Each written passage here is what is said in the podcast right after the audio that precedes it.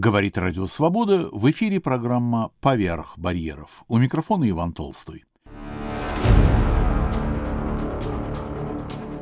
Документальные рассказы Игоря Петрова. Историк и архивный следопыт Игорь Романович Петров живет в Мюнхене. В круг его интересов входят судьбы людей, захваченных Второй мировой войной. Препятствуют исследованиям не только закрытые архивы, но и сами люди, не желающие раскрывать свои подлинные биографии и причины некоторых поступков. Сталкиваясь со сложностями, Игорь Петров делает стойку. Это черта его характера. Ему нравится разгадывать загадки. Посмотрим, как он справился с одним исключительно темным случаем. Игра в Макса и Морица. У микрофона автор.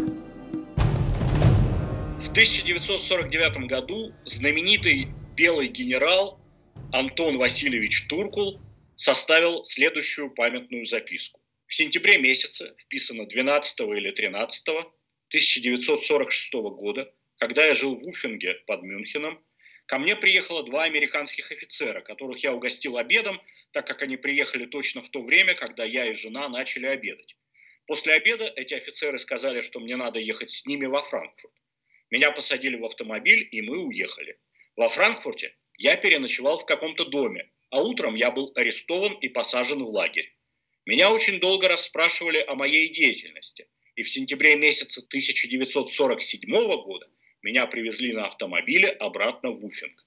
Перед освобождением мне сказали, что я не был арестован, а был в гостях или на совещаниях, и чтобы я так это и говорил всем моим друзьям и знакомым. Конец цитаты. История даже по военным или послевоенным меркам совершенно неординарная. Что же произошло и куда на самом деле пропал год из жизни генерала Антона Туркула? Ранней весной 1942 года британская служба радиоперехвата обратила внимание на донесения, которые передавались немецкой разведкой из Софии в Вену. Этих донесений было очень много. Ей удалось расшифровать несколько сотен. Сведения исходили из самых разных мест, как с советской территории, например, из Ростова, Новороссийска, Батуми, так и с Ближнего Востока, из Алеппо, Хайфы, из Египта. Донесения из Советского Союза сопровождались указанием, что источником информации является некий Макс – а донесения с Ближнего Востока, что их источником является Морец. Это понятная отсылка к мальчишкам-проказникам из книги немецкого писателя Вильгельма Буша. Естественно, британская разведка забила тревогу, особенно в отношении донесений Морица. Утечка касалась их собственного театра военных действий Средиземноморья. Но после тщательной проверки этих донесений оказалось, что действительности соответствуют менее 10% из них. А вот донесения Макса, напротив, оказались англичанам верными – Поэтому они намекнули советской стороне о возможном агенте, который работает внутри Советского Союза. Но, к их удивлению, это советскую сторону вовсе не заинтересовало. Такая индифферентность вызвала к жизни теорию, что вся операция с донесениями Макса и Морица является гигантской двойной игрой советской разведки, порой жертвующей собственными солдатами, представляя верную информацию о своих военных планах, чтобы подчеркнуть достоверность сведений агента и воспользоваться этим позже. Для разгадки тайны были привлечены лучшие британские аналитики. Профессор Гилберт Райл, знаменитый философ, считающийся одним из основоположников лингвистической философии, и Иона Устинов по прозвищу Клоп, дипломат и разведчик, чей отец был русским офицером, а сын, Питер Устинов, стал знаменитым актером. Именно по заданию Райла и Клопа Устинова генерал Туркул был привезен в Лондон. Именно они его очень долго несколько месяцев почти ежедневно допрашивали, надеясь с помощью угроз или с помощью убеждения выбить из него признание, что он работает на русскую разведку. Потом на некоторое время вся эта история забылась. Но постепенно начала всплывать, сначала в 50-60-х годах прошлого века, в немецких мемуарах. Самый яркий пример тут мемуары Рейнхарда Гелена, который во время войны возглавлял отдел Фремдехера Ост, то есть разведки сухопутных войск на Восточном фронте, а после войны стал первым шефом западно-германской разведки Бундеснахрихтендинст. Гелен вспоминает, что получал донесения от Макса из центра, контролировавшего агентов Абвера в Москве, приводит пример одного из донесений с информацией о совещании непосредственно у Сталина – и с гордостью подчеркивает, что события последующих месяцев подтвердили точность этой информации. Затем, Уже в 80-х годах, когда постепенно стали рассекречиваться материалы британской разведки, достоянием гласности стала уже известная нам теория профессора Райла и Клопа Устинова, что донесения Макса были советской дезинформационной операцией, и за ней стоял никто иной, как белый генерал Антон Турку. Есть до сих пор 10 или 15 книжек, в которых эта теория излагается. И, наконец, в начале 90-х со своей версией выступил Павел Судоплатов, на тот момент пенсионер и начинающий мемуарист, а во время войны глава 4-го управления НКВД, который, помимо прочего, руководил советскими разведыграми с врагом, с нацистами. Он сообщил, что да, Макс действительно был советским агентом, вся передаваемая им информация шла с ведома советской разведки в рамках операции «Монастырь». Советские чекисты, продолжая традиции легендарного треста, хотели приманить немецкую разведку якобы существующей в СССР монархической подпольной организации. На роль руководителя, якобы руководителя этой организации, был выбран поэт и литературовед Борис Александрович Садовской. От лица этой организации к немцам был заслан агент НКВД Александр Демьянов. Демьянов должен был объяснить неудачи немцев в начале 1942 года отступления от Москвы, тем, что Абвер не установил контакт с действующими на советской территории подпольными антибольшевистскими силами и привлечь их интерес к группе Садовского. Демьянов перешел линию фронта 17 февраля 1942 года. Абвер его тщательно допрашивал, в итоге поверил в легенду, и уже 15 марта он был сброшен на парашюте над советской территорией. После этого он установил радиоконтакт, начал передавать дезинформацию. Такова история Судоплатова. Никакой Туркул не упоминается. Эта версия стала в России фактически официальной, фигурирует в такой книге, как «Очерки истории российской внешней разведки», в энциклопедии разведки, в десятках различных источников. Итак, мы имеем три противоречащие друг другу версии. Немецкая, английская, российская. Все они жили своей собственной жизнью, пока немецкий историк Винфрид Майер не выпустил в 2015 году огромный 1200-страничный фолиант под названием «Клад», в котором сумел все эти тайны распутать. И в итоге оказалось, что главное действующее лицо всей этой истории мы до сих пор еще не упомянули. Зовут нашего героя Лонгин Ира. Лонгин – это имя, Ира – фамилия. Характеризуя его, один из знакомых военного времени сказал, что Ира врет всегда, причем не обязательно для своей пользы, просто по своей природе. Поэтому ясности относительно его биографии у нас тоже до сих пор немного. По одной из версий, его отец Теодор переселился в конце XIX века из Богемии в Екатеринодар, где женился на кубанской казачке и таким образом стал отцом Иры. Ира родился в Екатеринодаре. Сам Ира в послевоенной переписке излагал не менее фантастическую историю происхождения рода. Вот какую. «Моя фамилия склоняется. Произошла она от корня гневный.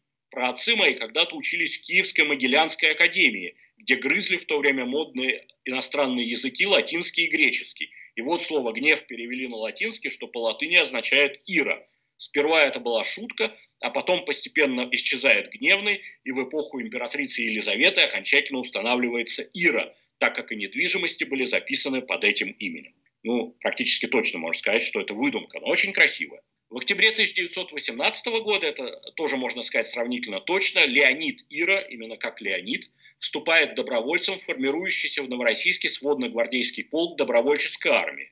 В звании корнета принимает участие в гражданской войне, после чего эвакуируется с остатками белых армий. Еще в 1919 году в боях за Чернигов он получает травму правого глаза, который впоследствии пришлось удалить и заменить на стеклянный. Далее Ира через Болгарию перебирается в Мукачево, на тот момент город принадлежал Чехословакии, где обосновывается. Он пытается изучать в Праге юриспруденцию, но университет не заканчивает, что, однако, не мешает ему именовать себя адвокатом и работать юристом. Параллельно он вступает в русское отделение гимнастического общества «Сокол», которое как раз в Чехии было основано, и становится одним из руководителей подкарпатского отделения. За деятельность на этом посту вскоре после того, как Мукачево вместе с другими территориями Подкарпатской Руси было передано по решению Венского арбитража Венгрии, Ира был арестован. И в декабре 1939 года он оказывается в Будапештской тюрьме. Его обвиняют в панславистской, то есть про русской пропаганде. Не про советской, а именно про русской. Ира был старшим по камере. По воле случая его в камеру подсаживают Рихарда Каудера, австрийского еврея, арестованного за махинации с визами и попытку дать взятку чиновникам. Каудер не говорит по-русски, Ира почти не говорит по-немецки, но им как-то удается найти общий язык, Ира поддерживает, благодаря своей позиции старшего по камере, Каудера, который был в отчаянии, даже был близок к самоубийству. Он вообще был такой человек, легко впадающий в отчаяние. В феврале 1940 года Каудера высылают из Венгрии в Австрию, и в Австрии его вербует Абвер. Конкретно полковник Маронья-Редвиц, который не так давно Венский отдел Абвера возглавил. На тот момент вербовка евреев в качестве агентов прямо не запрещалась, но у Маронья Редвица, который, кстати, впоследствии был казнен за участие в попытке переворота 20 июля 1944 года в деле Штауфенберга, у Маронья Редвица были частные причины взять Каудера под свою опеку. Он был дружен с его отцом, который э, когда-то служил врачом в офицерской должности в австро-венгерской армии. И таким образом Марония Редвиц решил поддержать сына своего армейского знакомого. Каудер получил псевдоним Клад, и предложил привлекать в качестве информаторов офицеров белоэмигрантов. В том числе организовал в Вене встречу между отпущенным из Будапештской тюрьмы Ирой и Мароньей Редвицем. Полковник спросил Иру, может ли тот добыть информацию о советских ВВС. 40 год. Почему ВВС? Потому что Клад как агент был передан в отдел Люфтайн Сабвера, который занимался разведкой против ВВС противника. Ира в ответ упомянул действующий пакт о ненападении, но добавил, что в случае грядущей войны он, если шеф даст согласие, готов поставлять сведения. Когда Марония Редвиц заговорил о деньгах, Ира якобы воскликнул «Извините, я не агент», добавил, что он идейный антикоммунист, а вместо денег ожидает от Абвера логистическую поддержку, то есть паспорта и визы для членов его организации. Впрочем, впоследствии от денег он тоже не отказывался, даже наоборот, многократно требовал увеличения своих гонораров. Что это за организация? Что это за шеф? Организация – это Русский национальный союз участников войны, который откололся в 1936 году от Русского общевоинского союза, главной военной эмигрантской организации. Шеф – это глава Союза участников войны генерал Антон Турку, там уже немного знакомый. Получив абверовский псевдоним Илья Ланг, документы на это имя Ира отправился к Туркулу, который на тот момент жил в Италии, и вернулся с согласием шефа, в кавычках, и с двумя условиями. Первое условие. Иру никогда не будут спрашивать об источниках информации, так как он опасается за безопасность этих источников в случае утечки. Второе. Передавать информацию он будет только через Каудера. При этом надо отметить, что Туркул на тот момент находился в черном списке Абвера как человек, который готов торговать разведсведениями сомнительной ценности. Поэтому Абверу было даже удобно закрыть глаза на то, куда именно ездил Ира. До начала войны Ира действительно представил несколько длинных отчетов о советской авиации, но с будущими донесениями Макса они не имели ничего общего. Это были такие многостраничные, пространные донесения. А вот вскоре после начала войны буквально через несколько дней после начала войны Ира к этому времени находился в Софии, и Каудер показал ему первое донесение, которое он через болгарских посредников получил от некоего македонца из Тбилиси. В этом донесении говорилось о самолетах, базировавшихся на Тбилисском аэродроме. Якобы через два дня Ира передал Каудеру три или четыре донесения, весьма схожих по шаблону, по стилю и объему с тем донесением македонца. В следующем месяце пришло 10 донесений, потом 100, и, наконец, с осени донесения из России стали поступать ежедневно, в среднем по 6 донесений в день. Каудер эти донесения зашифровывал и немедленно передавал в Вену. В декабре к советским донесениям, к донесениям из СССР прибавились донесения из Средиземноморского региона. В феврале 1942 года Венское бюро, чтобы различать два источника, предложило именовать советские донесения донесениями Макса, а средиземноморские донесениями Морица. Именно в этот момент эти донесения начала перехватывать и расшифровывать британская разведка, о чем мы уже говорили. То есть, нота Беня, агента Макса как такового не существовало вообще никогда. Источником сведений, по версии Иры, была подпольная группа в СССР, которая симпатизировала Белой России – имела немалое количество агентов на местах, чем объясняется широкая география донесений, и некоего резидента в центре, который собирал сведения и обеспечивал их передачу в Софию. Примерно такая же, хотя и меньшего по размеру структура, якобы работала на Иру в Средиземноморье. Предполагалось, что Ира получает информацию по радио, однако конкретные детали, равно как имена своих контактов в Советском Союзе, Ира держал в секрете, ссылаясь на первоначальные договоренности. Лишь однажды, в декабре 1941 года, он сделал исключение, попросил Каудера выяснить, не попал ли в немецкий плен бывший царский офицер по фамилии Самойлов, служивший в одном из подразделений Красной Армии в Киеве. Каудер передал запрос в Вену, однако через шесть дней Ира сам попросил прервать поиски, так как Самойлов нашелся. Со слов Иры, Самойлов участвовал в боях, был ранен, после чего ему ампутировали ногу, но теперь он возглавляет школу радистов в Куйбышеве, снова вышел на связь. После этого эпизода Абвер еще более уверился в том, что подпольная группа в Советском Союзе действительно существует. Я зачитаю сейчас пару стандартных донесений Макса, чтобы у слушателя возникло общее представление об их содержании. Например, испытанный агент Макс сообщает, 22 сентября одна стрелковая дивизия, одна танковая дивизия, три танковых батальона и кавалерийский полк переброшены из Ельца на участок фронта под Ливны. Другое донесение. Испытанный агент Макс сообщает, 26 сентября две танковые бригады, одна стрелковая дивизия, одна кавалерийская бригада, много артиллерии, одна десантная бригада и два танковых взвода переброшены из Тулы на участок фронта под Орел. Такие стереотипные донесения составляли около 90% всех донесений Макса. То есть они рассказывали о передислокациях войск, но не называли никаких конкретных номеров частей. И лишь сравнительно небольшая, но, безусловно, самая важная для немецкой разведки часть была посвящена высшим советским военачальникам. В этих донесениях рассказывалось о перемещениях Сталина, Жукова, Тимошенко, Шапошникова, прежде всего о военных совещаниях у Сталина и принятых на них решениях. Именно такое донесение впоследствии гордо цитировал в своих мемуарах Гелен. В сумме за все время войны Ира передал Каудеру, вероятно, около 10 тысяч донесений, в частности, 3 тысячи в 1942 году и более 3,5 тысяч в 1943 году.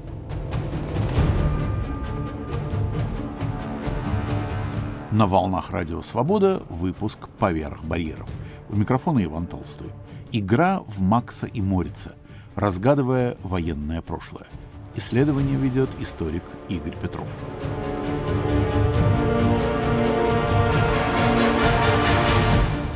Не будем дольше держать слушателей в неведении, раскроем секрет. Все эти донесения, абсолютно все эти донесения были выдумкой.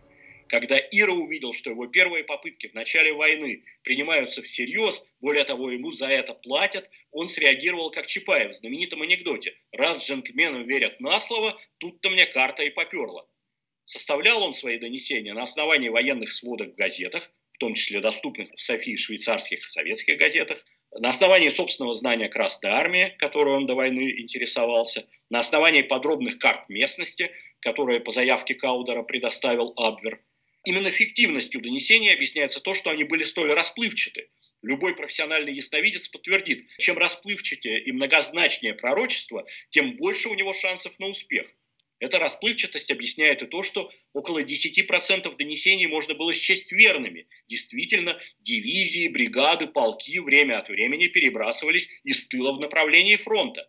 Также ясно, почему, когда Ире приходилось, наконец, не просто говорить о перемещении двух стрелковых дивизий, а приводить конкретные номера, он никогда не угадывал. Это все можно проверить. Все это, конечно, ничуть не принижает масштаб аферы, который он организовал практически в одиночку тысячи донесений, которые не должны содержать заведомо ложной информации, как минимум такой, которую Абвер мог бы выявить, должны выглядеть логично и последовательно. Все это изо дня в день на протяжении нескольких лет с минимум ошибок. В голове Иры работала просто настоящая вычислительная машина. Таким образом создался удивительный симбиоз. Ира в Софии придумал полдюжины донесений в день, получая за это неплохие деньги – Каудер передавал эти донесения в Вену, чем поднимал значимость своего бюро и благодаря этому постепенно расширял его штат, причем в основном принимал на службу людей, у которых по тем или иным причинам были проблемы с национал-социалистическим режимом.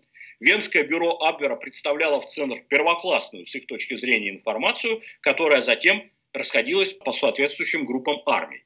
При этом с донесениями Морица случился казус какой-то момент генерал-фельдмаршал Кессельрин, который командовал немецкими вооруженными силами в Средиземноморье, высказал недовольство. Мол, за 42 год не осталось ни одной точки на Средиземноморском побережье, где Морец не предсказал бы грядущую высадку союзников. Но несмотря на эту критику с самого верха, от этого источника немецкая разведка не отказалась. На Восточном фронте глава отдела Фремдехера Ост Гелен, наоборот, со временем все больше и больше доверял этим донесениям. Особенно заметным это становится в конце 42-го, начале 43-го года. В составляемой Геленом сводке о положении противника не менее 50% важных донесений составляли донесения Макса. В марте 43-го даже 79% от общего числа. Если посмотреть на доступные ныне материалы разведотдела группы армий «Центр», то картина схожая. Из 900 агентурных донесений с июня 42 по октябрь 43 года 360 составляют донесения Макса, то есть 40%. Разумеется, у вермахта были другие формы разведки. Авиаразведка, радиоразведка, локальные прифронтовые разведчики весьма успешные. Их мы здесь не учитываем. Но фактически половина всей агентурной развединформации, которая шла от Абвера, была выдумана на Софийской кухне. Это кажется настолько невероятным, что хотя после книги Майера отдельные публикации о Каудере, Ире появлялись там и сям, в сознании широкого читателя, который, вероятно, все еще живет представлениями 17 мгновений весны, эта история так и не проникла. Это происходит еще и потому, что она сугубо иррациональна. Наш мозг все время ищет рациональных, логических объяснений, как это, собственно, делали англичане. Раз Ира с согласия своего шефа Антона Туркула передает развединформацию немцев, и он не является британским агентом, либо его разведсеть действительно существует, что маловероятно, либо он советский агент, который гонит дезинформацию. Так думали англичане. Третьего варианта, что Ира начал заниматься этим из чистого авантюризма, а потом оказался в положении, когда выход из игры или разоблачение грозили бы смертью, они просто не предполагали. Но действительно, почему Абвер за все время так и не разоблачил Иру? Впоследствии он из Софии перебрался в Будапешт, затем в Словакию, затем в Австрию. Каким образом ему удалось уцелеть? Во-первых, разумеется, его пытались разоблачать. Уже само то, что во главе небольшого, хоть небольшого, но подразделения Абвера находится еврей, для идейных нацистов было, разумеется, костью в горле. И они пытались копать и под Каудера, и под Иру, так как они знали, что Ира – это самый важный, фактически единственный источник информации бюро Каудера. Начальник Софийского отдела Абвера Отто Вагнер вел за Каудером Ирой настоящую слежку, страстно желая доказать, что они являются советскими агентами. Но как можно доказать, что люди являются агентами? На чем их ловят? На том, что им надо связываться с центром, им надо передавать информацию и получать задания. Поэтому вся радиосвязь в Софии контролировалась Вагнером тщательнейшим образом. Однако никаких радиопередач из Советского Союза или в Советский Союз не смог засечь ни он, ни британцы, которые тоже этим, разумеется, интересовались.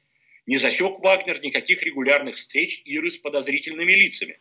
Так как донесения Иры выдумывались самостоятельно, у него не было нужды контактировать с несуществующим центром, и на этом он никак не мог попасться.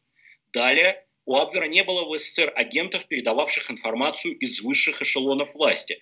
Приведем такой пример. У Иры в донесениях Сталин постоянно разъезжает по Советскому Союзу. Например, в августе 1942 года он приезжает в Сталинград, начинает там лично организовывать оборону, расстреливает каких-то генералов и полковников, так э, в этом самом донесении говорится.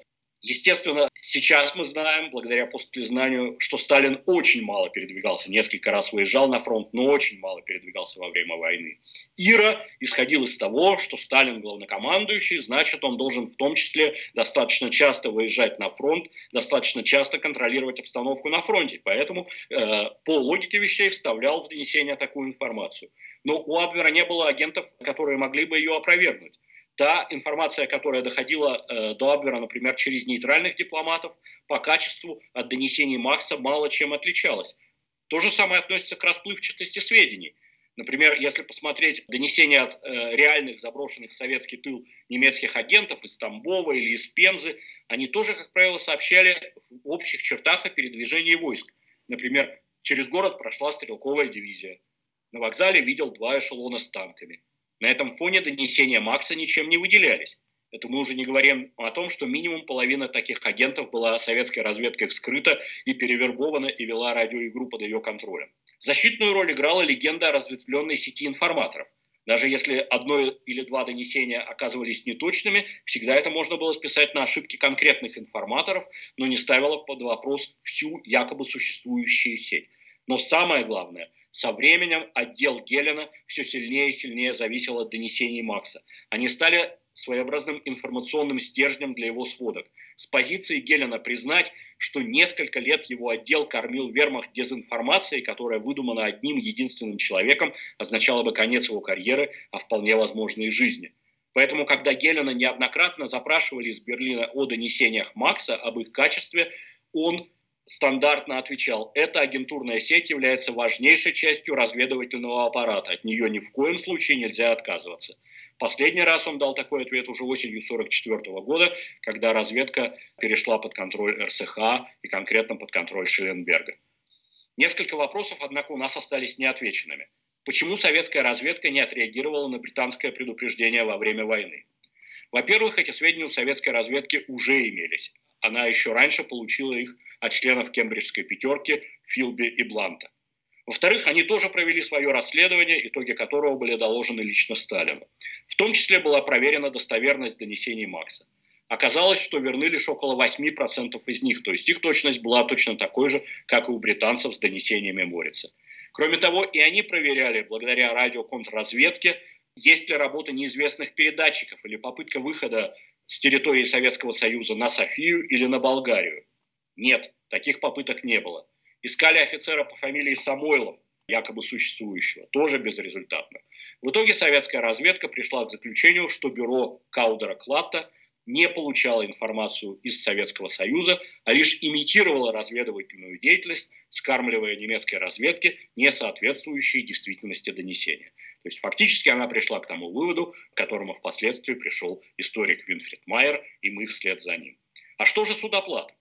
Агент Демьянов действительно существовал. Он действительно был советской подсадной уткой. Операция «Монастырь» и радиоигра действительно велись, хотя этой подпольной монархической группой немцы совершенно не заинтересовались. Их интересовали сугубо конкретные вещи, переброска войск, движение поездов и так далее. И такие сведения Демьянов им передавал под тщательным контролем. Каждое донесение тщательно готовилось, визировалось на самом верху советской разведки. Так что в сумме их получилось существенно меньше, чем донесение Макса. Раз в 10 меньше. То есть, если мы говорили, что около 360 донесений Макса почти за год было найдено мной в материалах разведотдела группы армии «Центр», то сообщений Демьянова около 40, может быть 45 там нашлось. И, естественно, в этих донесениях не было речи ни о каких совещаниях у Сталина. Просто по легенде у Демьянова не было доступа к подобной информации. По легенде у него был знакомый железнодорожник, и он передавал ему информацию о движении эшелонов через Москву. Эту информацию или дезинформацию, да, немцам передавали, но никаких совещаний Сталина в донесениях Демьянова не было. Просто Судоплатов в начале 90-х годов познакомился э, с воспоминаниями Гелена, и э, так как его мемуары готовились в первую очередь для западного рынка, решил, так сказать, воспользоваться чужой подачей и увязал агента Макса, который упоминался у Гелена, со своим агентом Демьяновым.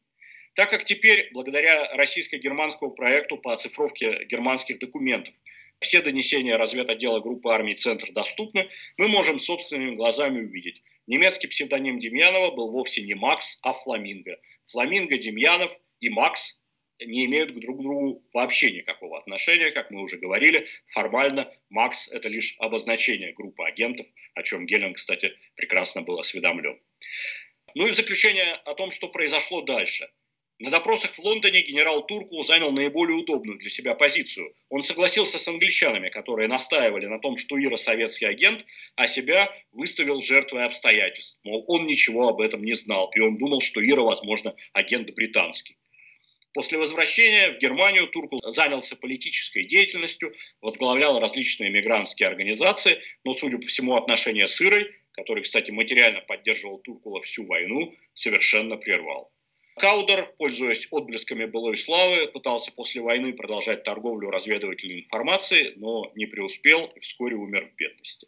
Наконец, Ира, которого, кстати, как и Туркула, нелегально вывезли в Лондон, он сначала, когда его вывезли, испугался, что его жизни действительно угрожает опасность. На первом же допросе он рассказал правду. То есть он рассказал, что выдумывал донесение сам. Но, как мы знаем, Профессор Райл и Клоп Устинов искали рациональное объяснение. Этот вариант их не устроил. Со временем Ира понял, что к стенке его ставить не собираются, будут лишь мытарить допросами – и тогда он вернулся к истории о своей разветвленной агентской сети в Советском Союзе. Более того, когда он впоследствии снова был передан от англичан к американцам, он даже пытался продать эту мнимую разведсеть американцам, всячески растягивая ее в пространстве и времени. Он назвал что-то около 30 имен своих агентов в Советском Союзе и даже приписал к числу своих курьеров знаменитую белую разведчицу и террористку Марию Захарченко-Шульц, погибшую в 1927 году. В итоге американцы потеряли э, к нему всякий интерес, и на этом разведкарьера Иры закончилась. Тем не менее, то, что он сделал во время войны, абсолютно уникально. Как справедливо отметили историки спецслужб Царев и Вест, советская или британская разведка вряд ли сумели бы преуспеть с дезинформационной кампанией такого размаха и такой продолжительности. Ира по праву должен стоять в самом первом ряду сподвижников союзных армий, хотя вся его помощь союзникам была неумышленной, акцидентальной. Но вообще это очень красивая и поучительная история про маленького Давида, который пусть волей случая и удачи, но вышибает глаз громадному Голиафу немецкого Абвера. Игра в Макса и Морица. Разгадывая военное прошлое. Исследование историка Игоря Петрова. Следующий документальный рассказ слушайте на наших волнах через месяц. Над выпуском «Поверх барьеров» работали режиссер Наталья Аркадьева и редактор Иван Толстой.